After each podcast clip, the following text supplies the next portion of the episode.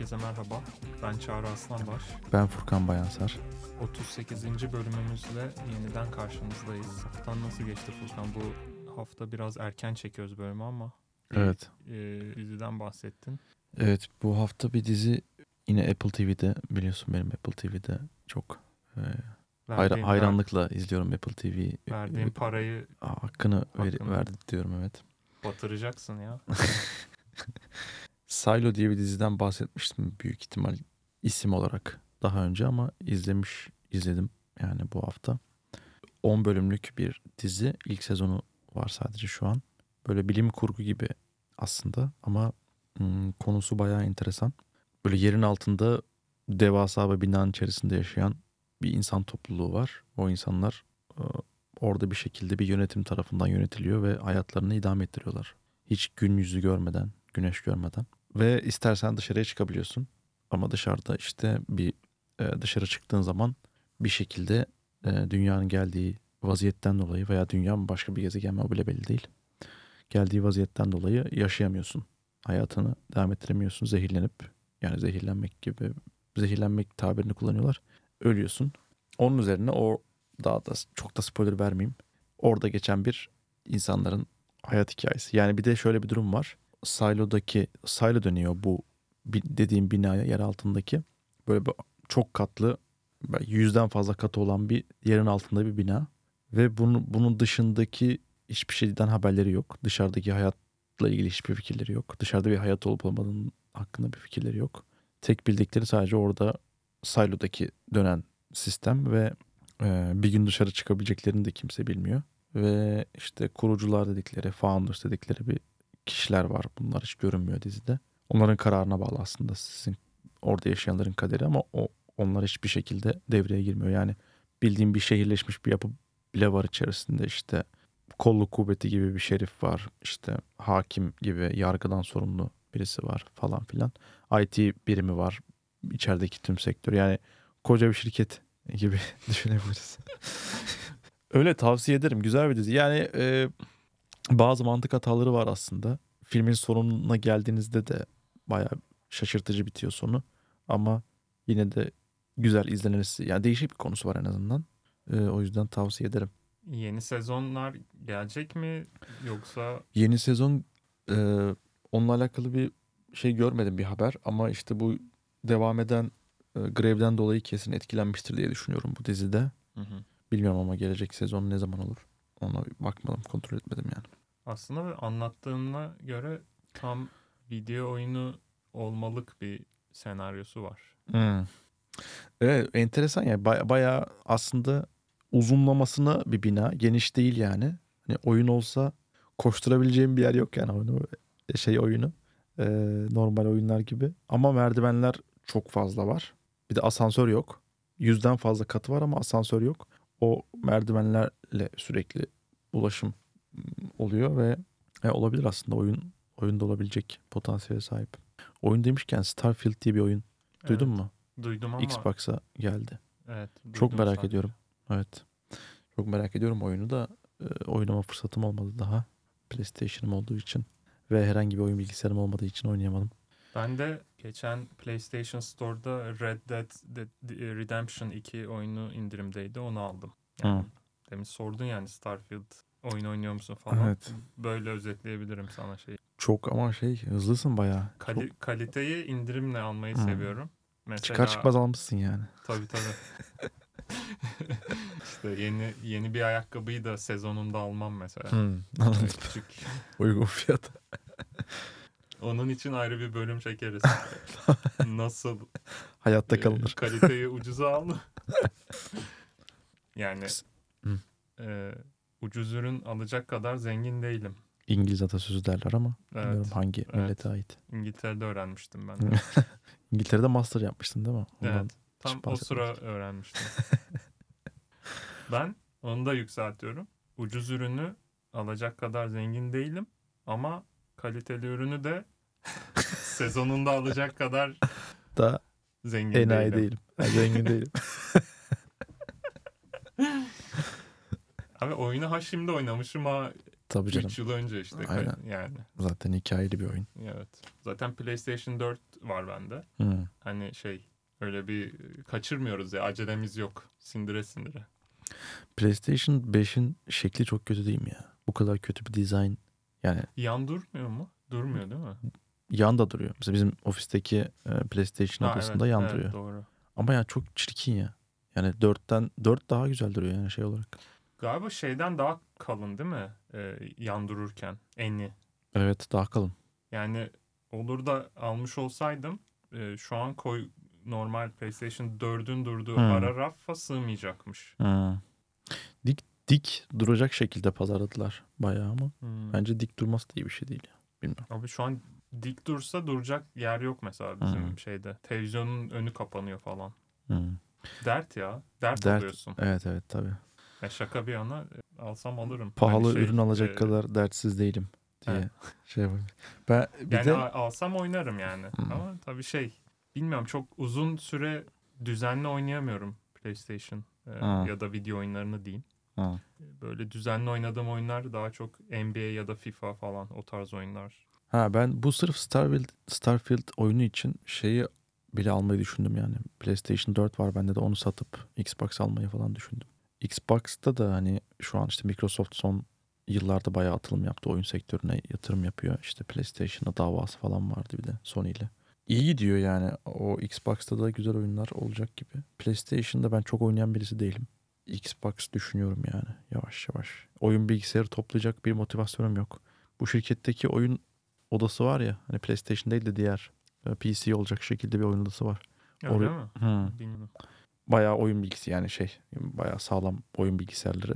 Oraya Steam hesabında aslında girip oynayabiliyorsun aslında öyle bir seçenek de var. Ama Steam'den oyuna baktım biraz bir tık pahalı.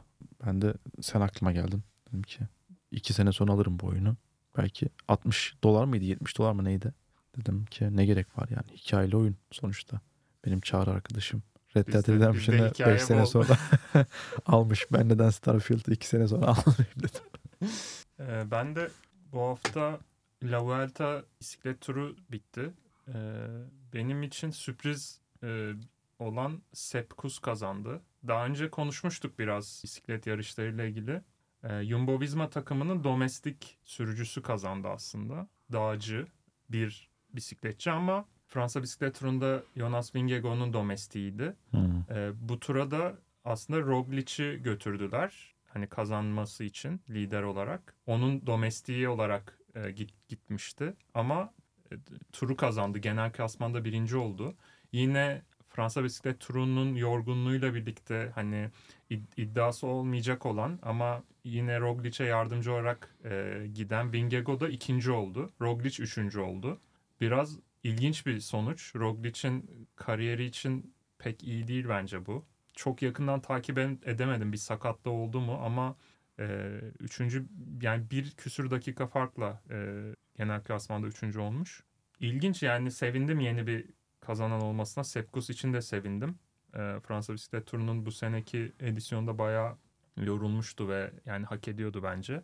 Ama şöyle ilginç bir bilgi var. Buna bakacaktım unuttum. Bu yılki 3 büyük bisiklet turunu Jumbo Visma'nın farklı bisikletçileri kazandı. Giro'yu Roglic, Fransa'yı Vingegaard, La Vuelta'yı Sepp Kuss kazandı. Bu daha önce olmuş mu bilmiyorum. Ee, ama çok nadir bir olay bence. Ee, bakalım. Onun dışında Formula 1 Singapur Grand Prix'si vardı bu hafta sonu. Ve bence sezonun en zevkli yarışıydı. Ee, bugüne kadarki tüm yarışları 15 yarış hep Red Bull kazanmıştı. Ve e, tabii çoğunu Verstappen kazanmıştı. Bu sefer e, Verstappen ve Perez takım arkadaşı son e, aşamaya kalamadılar sıralama turlarında. E, 11 ve 13. sıradan başladılar. Carlos Sainz Ferrari'den birinci sırada başladı. Yarışın son 5 turu şöyle özetleyeyim. İlk 4 araba aralarında toplam 2 saniyeden az bir süre vardı.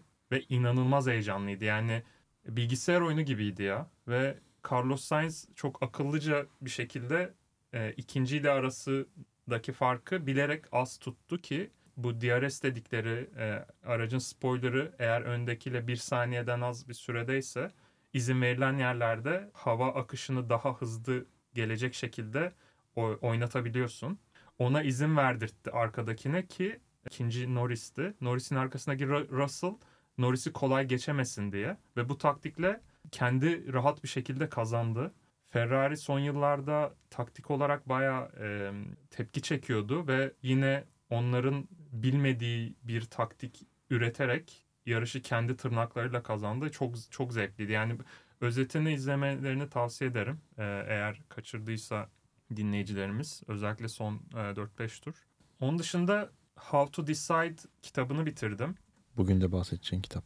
Biraz daha. E, Evet, evet. E, Annie Duke e, yazmış. Kendisi de bu konuda uzman bir kişi. Hatta poker dersleri falan veriyormuş.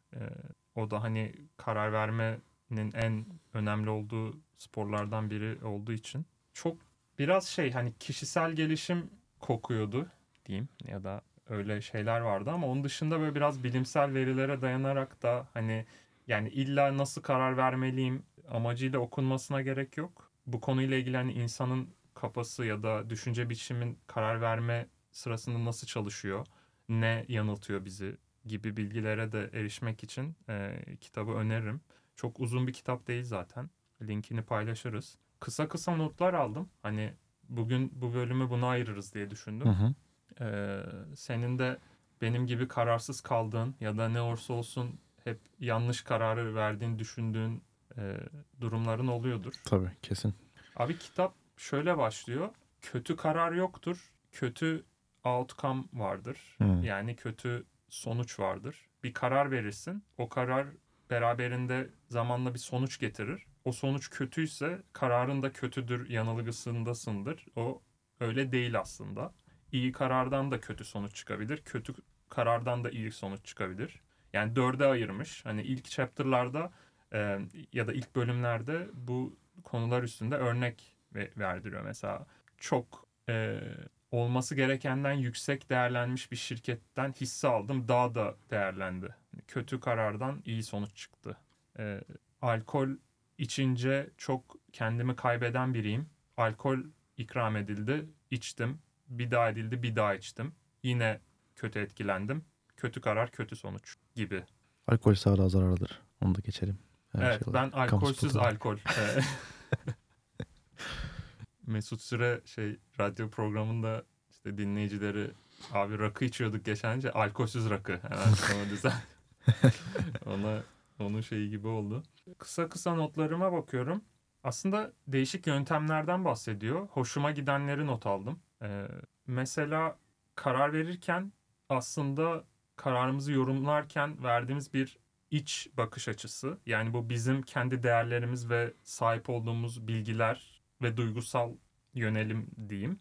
Bir de dış bakış açısı. Bu da diğer insanların senin kararına olan bakış açısı. Yani onların senin kararına ilgili daha az duygusal etkileneceği ya da e, daha az bilgi veya daha fazla bilgiye sahip olmaları aslında daha iyi karar e, fikirleri ya da ipuçları almanı sağlayabilir.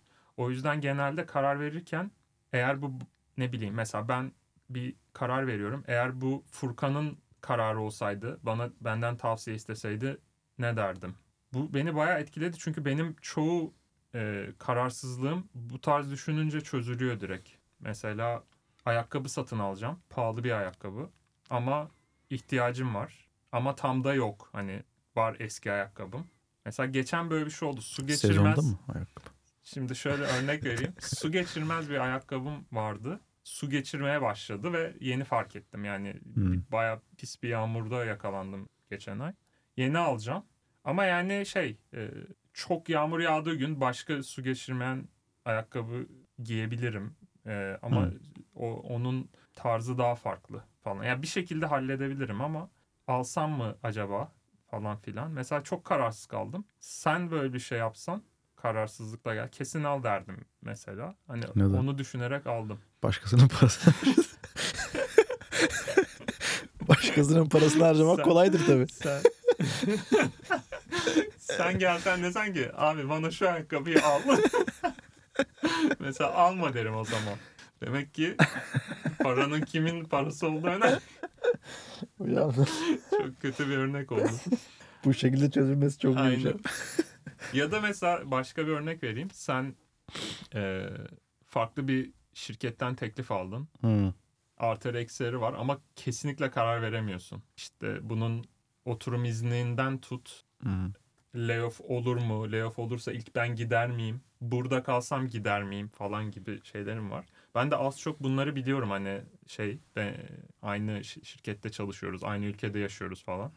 Mesela hani çağrı olsaydın ne tavsiye ederdim diyerek e, kolay daha kolaylaştırabilirsin. Hı. Oldu mu? Mutlu musun bu örnek? Evet daha iyi, daha iyi bir örnek oldu. Devam edeyim şey yapmadan. Bir de güzel terimler var. Mesela kararsız kalma durumuna e, analysis paralysis yani analiz felci gibi bir şey Hmm. çıkıyor galiba. O tarz bir şey vermiş. Güzel bir e, terim. Ekmeği yenir yani. Bir de şey güzeldi. E, bir bölümde böyle basit kararların e, basit kararlardaki kararsızlığımızdan bahsetmiş. Mesela akşam bir restorana gidiyorsun. Menü var. Ana yemek seçeceksin. Tavuk var, et var, balık var. Böyle üçü de güzel soslu bilmem ne böyle güzelce yazmışlar menüye. Yani hiç hiçbir şeyin yok. Hani kesin tavuk canım istiyor falan yok. Seçemiyorsun yani. Sonra seçiyorsun bir tane. Başka yanındaki başka bir şey seçiyor. Sonra bir geliyor. Seninki biraz daha soğuk. Onunki muhteşem gözüküyor falan. Böyle aşırı mutsuz oluyorsun. O akşamın bir şey oluyor. Yaşıyor musun bunu? Yaşıyorum. Peki tam tersi olsa daha mutlu olur muydun? Yoksa iyi bir yemek yedim mutluluğum olurdu sadece. Yandakine mi kötü gelse? Evet.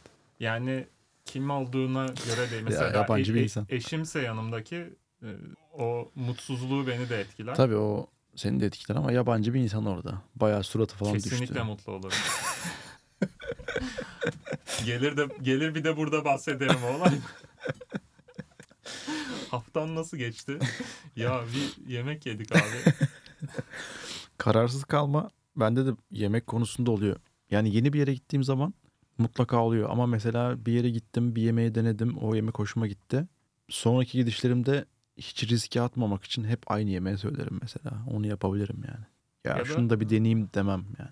Ya da he- hep benzer gittiğin restoranlara gidersin. Evet, adı Yemeği aynı güzel şekilde. ama soğuk geldi diyelim. Burada da şey diyor bir happiness test yani mutluluk testinden bahsetmiş. O gün o masadan biriyle bir yıl sonra karşılaştığını ta- e, hayal et diyor. Ve son bir yıldır görüşmüyoruz. Nasıldı son bir yılın? İyi falan. Ya hatırlıyor musun bir sen yemeği şey seçmiştin bir yıl önce. Kötüydü, mutsuzdun bayağı. Senin son bir yılını e, olumsuz etkiledi mi bu durum? Sen de o gün yemek Evet hiç gelmese bile yani, bu- aynen. unutursun o, o yani o gün biten bir şey. Hani bu testi geçemiyor. Demek ki bu öyle ne olursa olsun yani rastgele gözün kapalı seçsen bile bir gün sonra dert etmeyeceğin bir şey. Doğru. Mesela ben bunu Bunu bir Bir taktik olarak mı ta- anlatmış taktik kitapta? olarak Hı hı. evet e, happen, happiness testi geçip geçmemesi Hı. mesela kolay karar verdirebilir size. Hı. Hatta e, bunu küçültün diyor işte bir ay sonra diyor bir hafta sonra diyor. Hani bir hafta sonra da belki o haftanı kötü geçirecek bir şeyse belki biraz daha şey düşünebilirsin. Hı. Onun dışında yine sanırım daha önceki bölümlerden birinde bahsetmiştik. Bu two-way door decision. iki yönlü açılan kapı Hı hı. e, kararları gibi. Bu Jeff Bezos'la e, Richard Branson'ın daha çok ortaya attığı bir yani Amazon'da falan çok kullanılıyor. Yani geri dönülmesi e, zor kararlara tek yönlü kapı kararları yani one way door decision. Ama kolayca eski şeyine dönebiliyorsan two way door decision. Piyano çalmak istiyorum, denemek istiyorum. Yapsam mı? Ya bu işte two way door mesela. Çünkü dene olmadı bırakırsın. Ya da e, bunu mesela benim şu an şimdiki yöneticim e, çok yapıyor. İşte bir diyelim yeni bir veri tabanı çözümü ne geçeceğiz ya da geçmeyi düşünüyoruz. Bunu şuna geçersek kolayca eskisine gelebilir miyiz? Ee, bizi bir şekilde kitler mi gibi mesela hani bu kullanışlı oluyor. Ee, bunu, bunu da not almışım. Ee, bunu belki biliyorsundur sen de. Hı hı. One way door evet şeyde kullanılan Amazon'da bayağı kullanılan bir terim olarak. Ben de o, öyle öğrenmiştim yani. Geri dönülmez yol yani. Hı hı. Kısırız.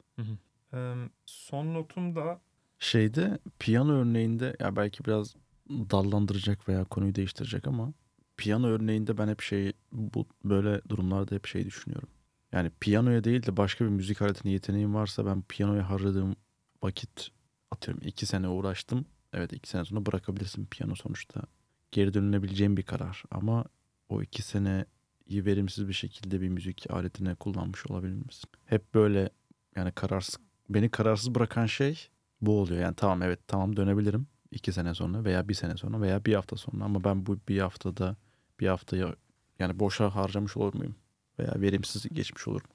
Ama en baştaki piyano çalsam mı kararın piyano mu çalsam yoksa piyano çalmak yerine boş otursam mı kararıysa bence bir şey kaybetmemiştir. Yok başka bir müzik aleti olarak da düşünüyoruz. Orada da aslında şey güzel bir nokta. On, bunu not almamıştım ama kitapta şey örneği vardı. Tatile Paris'e mi gitsem Roma'ya mı? Hı. Orada biraz önce bu outside view yani dış bakış açısından bahsettim. Orada aslında bir araştırma yapman da bir dış bakış açısı. Yani Paris ve Roma hakkında senin zevklerine uyup uymaması. Eğer bir yerden sonra bunların çok benzer olduğunu düşünüyorsan senin için o, o zaman yine yazı turalık bir şey aslında diyor. Aslında o iki şey aynı şey. Yani müzik çalsam, yani müzik enstrümanı çalsam mı çalmasam mı kararı oluyor. Hı hı. Çalmak istersin. O zaman Hı. herhangi birini seçebilirsin. Hı. Yani araştırmanda böyleyse. Ama atıyorum araştırırken şey fark ettin. Ee, piyanoyu taşıyamıyorsun ama ukulele öbür aday olsun. Taşıyabiliyorsun ve çok hareket eden birisin. O zaman yani Hı hı. Yani sa- sadece hani iki yıl sonra sevmeyip bıraksam mı değil de hani biraz da kararını verirken Dış ukuleleden sıkılınca ulan piyano olsaydı bir de piyanoyu sağa sola taşıyacaktım ya falan Hı. deyip belki şey yapabilirsin. Bir de son e, olarak decision stacking diye bir terimden e, bahsetmiş. Onu not almış. Büyük etkili ya da one way door olabilecek kararların daha önceden e, nasıl kolay terk edilebilir ya da geri çevrilebilir hale getirilebilir. Bu bunu içeren bir tanım. E, birkaç örnek verebilirim. Mesela bir mahallede ev almak istiyorsun ama emin değilsin ve ev büyük bir yatırım yani aldıktan bir ay sonra vazgeçtim yok özellikle burada mortgage'la falan e, iyice bela gibi. O zaman mesela 3 ay Airbnb ya da kiralık ev tutuyorsun o mahallede. Bir, bir tık pahalı ama şey yatırımı nasıl diyeyim e, sigorta gibi. Nasıl evini sigortalattırırsın belli bir para verirsin ama o onun hiçbir zaman işe yaramamasını umarsın. Çünkü hani şey hı. hiç başına bir şey gelmemesini umarsın. Bu da onun gibi bir şey. Ee, mahalleyi sevmedin, bedavadan ev almadan kurtarmış oluyorsun. Biz benzer bir şey yapmıştık. Burada Stockholm'da ev almadan önce işte merkezdeki evler küçük, eski. Bir de çoğu tanıdığımız insan biraz merkezin dışında daha hesaplı evlerde oturuyor. Bir deneyelim. Yani bir gün ev alacaksak eğer bir ondan önce bir deneyelim diye. Biraz daha Stockholm dışında bir bir yerde kaldık bir süre e, kirada. Ve sevmediğimize karar verdik. Daha sonra merkezden bir mortgage'a girdik yani. Bilmeden uygulamışız tekniği. Kitabın yazarı e, şey mi? Teknik birisi mi? Bilgisayar mühendisi falan mı? Yok. Daha davranış bilimcisi galiba. Hmm. Ama yani mühendis değil onu biliyorum. Aslında e, şeyi en sona bıraktım. En en basit yani en çok üstünde durduğu şey bir karar veriyorsan bir karar ve olası sonuçları bir kağıda yazmanı istiyor yani. Aslında korktuğun şey ya da olabilecek en kötü şey seni alıkoyacak kadar korkulacak bir şey olmuyor olabilir. Kitapta da kitap boyunca şey örneğini kullanıyor. İşte Amerika'nın bir şehrinde yaşıyorsun. E, Boston'da iş buluyorsun. Boston'a taşınır mıyım? Ama şu an yaşadığın yer Boston'dan daha sıcak bir iklim. Boston'ı hiç bilmiyorsun. İşte olası sonuçlar. Giderim, işi de severim, Boston'ı da severim. Kariyerim için süper olur. En iyi sonuç. Giderim, işi çok severim. Hava zorlar ama kariyerim için iyi. İkinci. Giderim, havaya çok alışırım, severim. E, işi sevmem falan. Böyle hani sıralayıp e, biraz da hani e, biraz da bunların olasılık ihtimallerine yani hani ne kadar olası e, gibi belirleyip ve en kötü sonuç beni en çok ne kadar etkileyebilir? Mesela ondan da bahsetmiş. Belki bu örnek değil ama bir seçenek, e, bir karar vereceksin ve olası sonuçlardan olumlu olanlar dört tane, olumsuz bir tane. Ama olumsuz olan ölebilirsin. Öyle bir durum. Ne bileyim paraşütle atlamak Hı hı. diyorum. Yani belki o doğru değil ama kemer takmadan gitmek. Hı hı. Hani 4-5 iyi sonuç çıkarabilirsin orada. Gömleğim kırışmıyor. Hı hı. İşte ne bileyim e, Rahat belim edin. ağrımıyor falan ama ölebilirim şeyi var. Mesela bu kesinlikle sayısına göre değil. Eğer çok riskli bir negatif şeyi varsa direkt vazgeçebilirsin diyor. Bunlar aslında kulağa kolay geliyor ama gerçekten oturup yazmak fark ettiriyor. Ee, ya notlarım bu şekilde. Bence hani birkaç yöntem mantıklı geldi yap- yapılabilir. Onun dışında ama insan kafası nasıl çalışıyor? Ee, özellikle yani sonuç odaklı olmamız, sonuçtan e, tümden gelim Hı hı. yapmamız biraz şey Evet. acımasız yani kendimize. O yanılgı kesin doğru do- doğru tespit yani. Ee, aldığın kararların sonuçları tek parametreyle ölçülmüyor yani. Senin verdiğin iyi bir karar illa iyi bir sonuç alacak diye bir şey yok. Yaşadığımız hayat genelde yani verdiğimiz kararlar hep kompleks problemler oluyor yani. Evet. Bilmediğin bir sürü parametre oluyor. Bir de kitap e, biraz interaktif bir kitap. Böyle çoğu bölümde kağıt kalem alıp zorunlu değil tabii de hani yapmasan da oluyor. Kağıt kalem alıp yakın zamanda şöyle düştüğünüz bir ikilem böyle bir karar e, aklınıza getirin diyor. Sonra onunla ilgili birkaç soru soruyor falan. Abi oralarda yani hepsini yapmadım tabii ama o kadar zorlandım ki ya ben hiç ne karar verdim ya bu yakın zamanda falan. Böyle hazırlıksız sorunca bulamıyorsun mesela.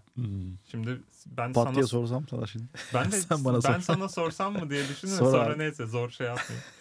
ya var mı hiç böyle hiç araştırmadan verdiğin mesela önemli bir karar yakın zamanda? Hiç araştırmadan. Ben genelde Karar vermem. Eee şey, sonunu düşünen kahraman olamaz. Bayağı şey yaparım yani. Ben eee, şey lafı vardır ya hani eee, overthinking. Ben onu çok yaparım yani. Bir karar verirken de böyle hızlı karar verebilen birisi değilim. Pat diye bir şey genelde yapmam. Eee, Ama, ama o da o da bir kararsızlık. Aslında kitapta ondan da bahsediyor. Biraz sen okuyabilirsin belki o kitabı. evet. Ya ben zaten şey kararsız yani kararsız kaldığım şeyler oluyor bayağı ama basit şeylerde kararsız kalmam mesela. Yani bir yemek mi ya? Ya ne içeceğim abi seç birini iç işte. Hani illa bu çok iyi olsun. İlla menüdeki en iyi şeyi yemeliyim veya da bana en iyi gelecek şeyi yemeliyim diye triplere girmem bir restoranda mesela. Ama hayatımı etkileyecek bazı şeyler oluyor. Mesela bir iş e, başvurusu yapıyorsun veya bir, tek, bir şirket sana ulaşıyor. Teklif alıyorsun. Acaba gitmeli misin, gitmemeli misin? Daha kompleks bir soru yani bu. O- ona gereğinden fazla düşünürüm mesela. Evet. Dediğin gibi işte o kitapta bahsettiği gibi artısını eksisini çıkarıp en kötü senaryo, en iyi senaryo sıralamasını yapıp e, bir daha analitik düşünüp hani bunları bu probleme yaklaşsam mesela daha hızlı karar Evet. verebilirim belki. Mesela o iş teklifi geldiğindeki kararsızlık genelde o teklifi kabul edip gidip pişman olunca hemen şey der insan. Abi kalacaktım ya çok Aynen. iyiydi ortam Onu ben falan. ki- Ama aslında orada sen karar verince e, bir de orada paralel bir evrende o şirkette kaldığını varsay. Orada devam ediyor. Aslında senin en son o günkü olası halinle karşılaştırman lazım. Onun hı. için de bilgi sahibi olman gerekiyor. Belki o şirket iyi gitmedi, küçüldü ya da eski ortam kalmadı gibi. Bir de sen o kararı veriyorsun. O şirketin teklifini kabul ediyorsun. Gidiyorsun. O bir sene sonra dedin ki ya ben bu teklifi kabul etmeyecektim. Bu işe gelmeyecektim diyorsun. Ama o bir senede de verdiğin bir sürü karar var. İrili ufaklı. Evet. Senin o ya ben buraya gelmeyecektim diye bir karar bir sonuca varmanı da etkilemiştir yani. Senin o verdiğin aradaki küçük irili ufaklı kararlar. Güntekin Onay'ın meşhur bir lafı vardır. Futbol, Santra'da ilk pası verdikten sonra takip eden milyonlarca olasılığa sahip bir oyundur der. Evet O çok ilk pas bile ondan sonraki mi- milyon kombinasyonun yolunu açıyor. Biraz önce ondan bahsettin Evet. sen de. aynen öyle ama sadece futbol için geçerli değil sanki bu. Yok sadece futbol için. Şimdi- Golf e, ilk tekniklerimi de bilmiyorum. Ee, bu happiness test'ten bahsettim ya aklıma şey geldi. 2015 yılıydı sanırım. Ee, yeşil pasaport hakkımı kaybettikten sonraki ilk vize başvurum. Hı hı. Yani hayatımın ilk vize başvurusu. Hı hı. Şey e, Çek Cumhuriyeti'nden red yedim. O diyor. İlk, ilk Schengen başvurumda. Abi yıkıldım yani tamam mı? ya düşünsene ya. Yani red yemişsin ya. ya Ü- abi ne- ücretsiz izin alıyor ne- kendini ne- toparlamak için. ne zararı mı gördünüz falan öyle. Sonra o, o zaman şey düşündüğümü hatırlıyorum. 10 yıl sonra bu red bir anı olarak kalacak gibi böyle bir şey hatırladığımı düşün hatırlıyorum. Öyle bir şey düşündüğümü hatırlıyorum. Ve e, neredeyse 10 yıl olacak ve hayatımda hiçbir iz bırakmadığını söyleyebilirim o reddin. Haklıymışım. Ben geçen sene iş için Spotify aracılığıyla Amerika'ya gidecektim. Red yedim re- vizeden. Hem de business vizesiydi. Bu benim hayatımı hala etkiliyor yani. Kusura bakma Çağrı ama her hatırladığımda Ne bayağı. zaman oldu? Geçen sene Ağustos Geçen sene çok erken daha. 10 yıl sonra. O- 10 yıl sonra Evet. 10 yıl sonra 10 yıl içinde ama bütün kahrını çekeceksin yani bu olayın. Ama çoğu kötü olay yıllar sonra ya tabii hani mesela ölüm gibi veya daha trajik olaylar öyle hatırlanmaz belki ama. ama o karar yani kararla ilgili bir şey değil o. Yani Hı. vizede de bir şey yanlış yapmış olabilirsin. Evet. Bir daha düşün bu vize işini derim. Gülebilmelisin diyorsun yani. Tabii canım. Bak mesela Avrupa Birliği'nde olmayan ama Schengen e, serbest dolaşımına sahip ülkeler var. Amerika, İsviçre. e, Büyük Britanya, İsviçre, Norveç gibi. Hı. Yakın zamanda bir belge alma zorunluluğu geldi onlara eğer bu ülkeleri ziyaret edeceklerse. Hı. Bak Evet. yalnız değilsin. Evet. Yardımcı oldun mu? Biraz Bin lira rica edeyim. 9 sene sonra bir daha konuşalım. tamam. Ee, bayağı konuşmuşuz. İstersen bitirelim bölümü. Bizi dinlediğiniz için teşekkür ederiz. Bir sonraki bölümde görüşmek üzere. Hoşçakalın. Görüşmek üzere. Hoşçakalın.